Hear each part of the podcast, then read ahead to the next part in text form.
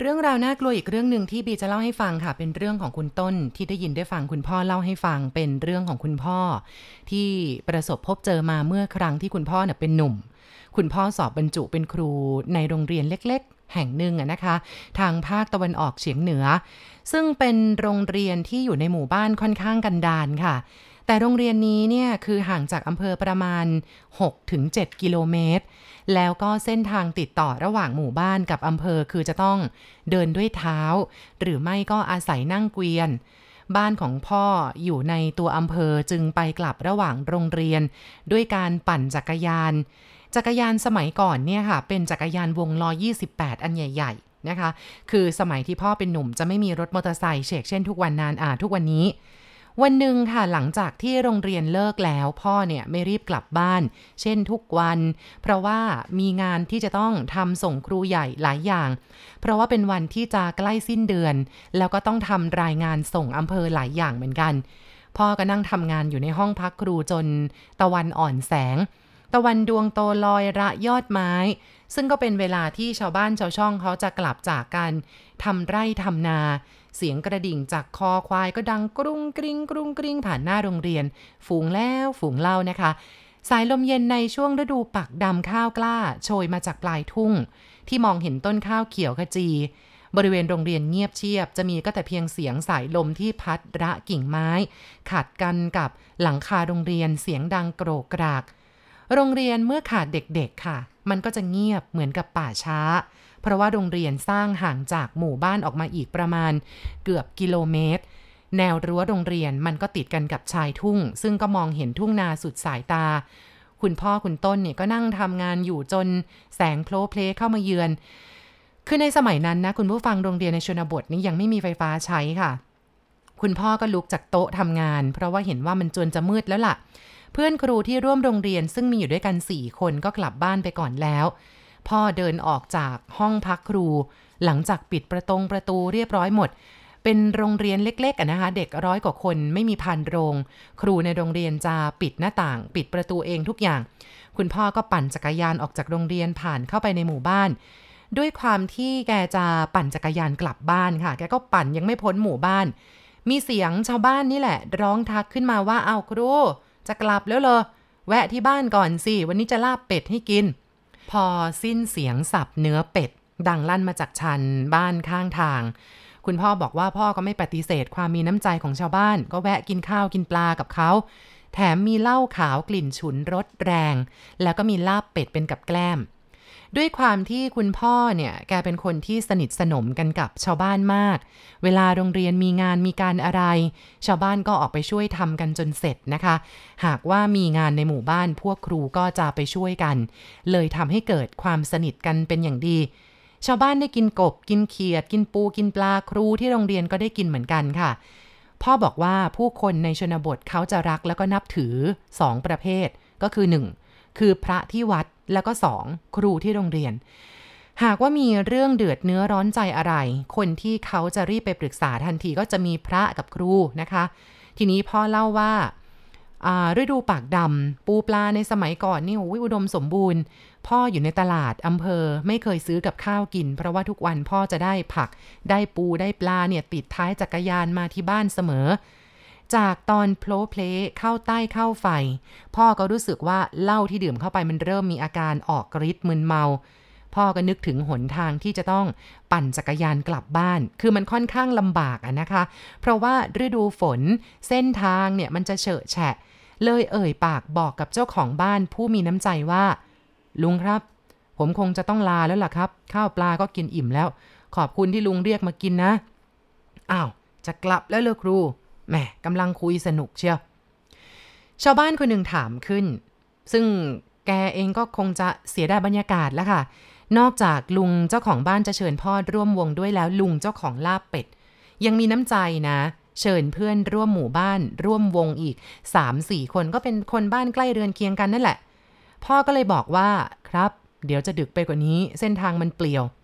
ก็ไม่เปลี่ยวเท่าไหร่หรอกครู ตามทุ่งมันจะมีพวกใส่เบ็ดหาปลาพวกใต้กบใต้เขียด หมู่บ้านนี่ก็มีเรื่อยๆ และลุงเจ้าของบ้านแกก็บอก เมื่อพ่อแสดงความจำนงแบบนี้ทุกคนก็ไม่ได้ขัดใจละค่ะ เพราะว่าการปั่นจักรยานกลับบ้าน ในช่วงสมัยนั้นเนี่ยคือ เส้นทางมันไม่ดีมันลำบาก เมียลุงเจ้าของบ้านก็แสดงความเป็นห่วงเป็นใยกับคุณพ่อของคุณต้นนะคะ ก็บอกว่า ครูนอนที่นี่เถอะ พรุ่งนี้เช้าคอยลุกไปเปลี่ยนเสื้อผ้าแต่เช้า หนทางกลับเนี่ยมันมืด คงจะลำบาก ผมคงพอไปได้อยู่นะป้า จักรยานมันมีไฟหน้าพอส่องสว่างได้อยู่ คุณพ่อก็ปฏิเสธความหวังดีของป้าเจ้าของเรือนไป แกก็ปั่นจักรยานห่างจากหมู่บ้านออกมาค่ะ ทีนี้สองข้างทางนะมันจะเป็นป่าละเมาะ สลับกันกับทุ่งนาเสียงกบเสียงเขียด เล่นน้ำฝนร้องดังผ่านแนวทุ่งก็ได้ยินไปเรื่อยๆ ทิศทางตรงกันข้ามค่ะ มองเห็นประกายฟ้าฉีกตัวอยู่วับวับพร้อมกับเสียงครางกระหึ่มดังมาแต่ไกล เมฆสีเทาตั้งเขาทะมึนอยู่เบื้องหน้า ราวกับกำแพงภูเขากัน้นเส้นทางที่มองเห็นเป็นแนวเหมือนงูเลื้อยผ่านพื้นทราย มองลงไปในทุ่งก็จะเห็นแสงไฟพวกปากเบ็ดอยู่ตามนา บ้างก็พวกใต้กบใต้เขียดนะคะ มองเห็นอยู่ไกลลิบ แสงวับวามจากหิ่งห้อยเนี่ยบินระปลายข้าวยามค่ำคืน เห็นอยู่ตลอดเส้นทาง พ่อก็ปั่นจักรยานไปเรื่อยละค่ะ แสงไฟหน้ารถก็พุ่งปราดไปด้านหน้า พอจะทำให้มองเห็นเส้นทาง ผ่านทุ่งเข้าเขตป่าโคก ซึ่งเป็นป่าประจำหมู่บ้าน คุณพ่อเล่าว่าป่าโคกสมัยโน้นนะ ต้นไม้ยังมีเยอะแยะมากมาย ทั้งไม้ใหญ่ไม้เล็ก ระหว่างทางเกวียนที่ชาวบ้านเดินทางติดต่อกันกับ ตัวอำเภอ ถูกเงาของแมกไม้ประสานกิ่งก้านทำให้เส้นทางมืดกว่าปกติ เกือบจะพ้นป่าโคกสู่ผืนทุ่งอีกครั้งหนึ่งค่ะ เส้นทางเกวียนบริเวณที่พื้นดินสูงๆต่ำๆมีลักษณะเป็นเหมือนแอ่งน้ำแอ่งยาว ชาวบ้านเขาเรียกกันว่า น้ำโตนโศก คุณผู้ฟังคะบีขออนุญาตขยายคำนะคะว่า โตนก็หมายถึงว่า ตกกระทบกระโดด นะคะโศกเนี่ยมันก็จะเป็นลักษณะของการเป็นหลุมลึกลงไป เพราะฉะนั้นคำว่าน้ำโตนโศกณที่นี้ก็หมายความว่าน้ำมันตกลงมาจากที่สูง แล้วมันตกใส่ดิน ดินก็เป็นหลุมเป็นร่องนะคะ เวลาฝนตกน้ำจากพื้นป่ามันจะไหลผ่านที่โศกนี้ เวลาฝนตกค่ะ มันก็เลยมองดูคล้ายกันกับน้ำตกดีๆ นี่เอง เพราะว่าส่วนที่เป็นน้ำตนโศกเนี่ยมันจะสูงเหมือนกันกับ น้ำไหลตกจากหน้าผาแล้วก็ไหลลงสู่แอ่งข้างล่าง ก่อนจะไหลสู่ลำห้วย ซึ่งทอดตัวสู่ผืนนาเบื้องหน้า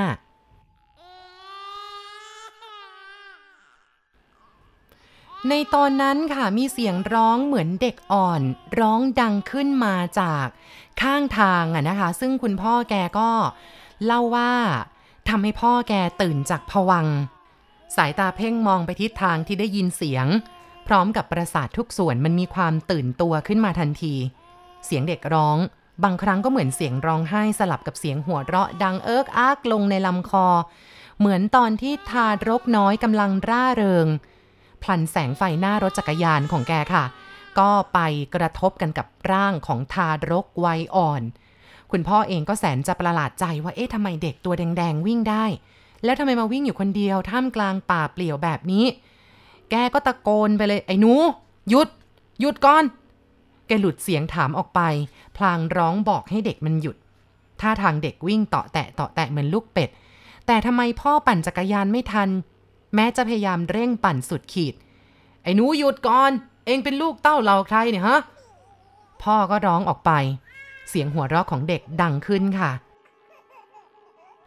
คือร่างของทารกเนี่ยไม่สวมเสื้อผ้า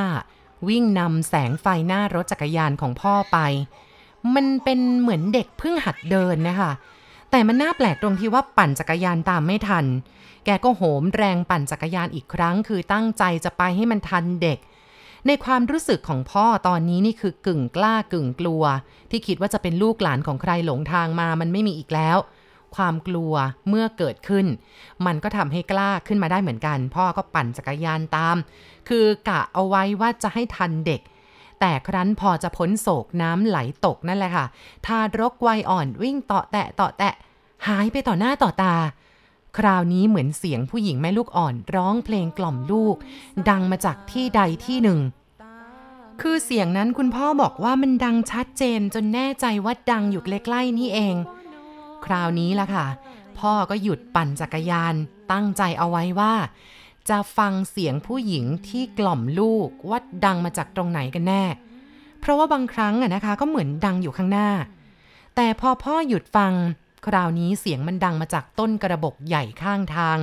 แกก็เงยหน้าขึ้นไปมองตามเสียงนั้นแหละค่ะ แกบอกโอ้โหนะ ภาพบนต้นกระบอกใหญ่ มันมีร่างร่างหนึ่งค่ะนั่งไกวเปลอยู่บนกิ่งกระบอกใหญ่คุณผู้ฟัง เปลลูกของนางผูกอยู่ระหว่างกิ่งกระบอกสองกิ่ง ผู้หญิงคนนี้นั่งห้อยขามือถือเชือกโยนเปลให้แกว่งไปแกว่งมา และช่วงที่พ่อแกหยุดยืนมองดูอยู่ ผู้หญิงคนนี้ก็หยุดกล่อมลูก แต่มือยังคงไกวอยู่นะคะก็ทำหน้าเหมือนกับจะยิ้มให้พ่อ ผมข้างหลังนี่นะยาวมาก ยาวลงมาเรื่อยๆเรื่อยๆ พร้อมกับขาค่ะ ที่มันยาวยื่นลงมายังพื้นดิน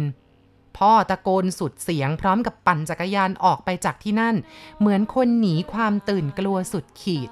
ตอนนี้ความกล้าไม่เหลืออยู่แม้แต่น้อย เพราะว่าเสียงเพลงกล่อมลูกเนี่ย มันดังไล่หลังมาคือแกยิ่งปั่นจักรยานหนีเสียงกล่อมลูกเนี่ยค่ะ ก็ยังคงดังไล่มาเรื่อย แกร้องขอความช่วยเหลือบอกช่วยด้วย ช่วยด้วย พ่อเล่าว่าก่อนพ่อจะหมดสตินะคะ แกมีความรู้สึกว่า ท้ายจักรยานของแกเนี่ย ถูกดึงให้วิ่งถอยหลัง แล้วความรู้สึกของแกก็ดับวูบไป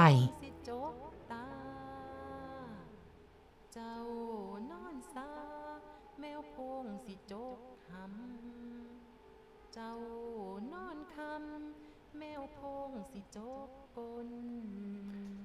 แต่ว่าแกมารู้สึกตัวอีกครั้งหนึ่งเมื่อชาวบ้านที่ปักเบ็ดอยู่กลางทุ่งค่ะ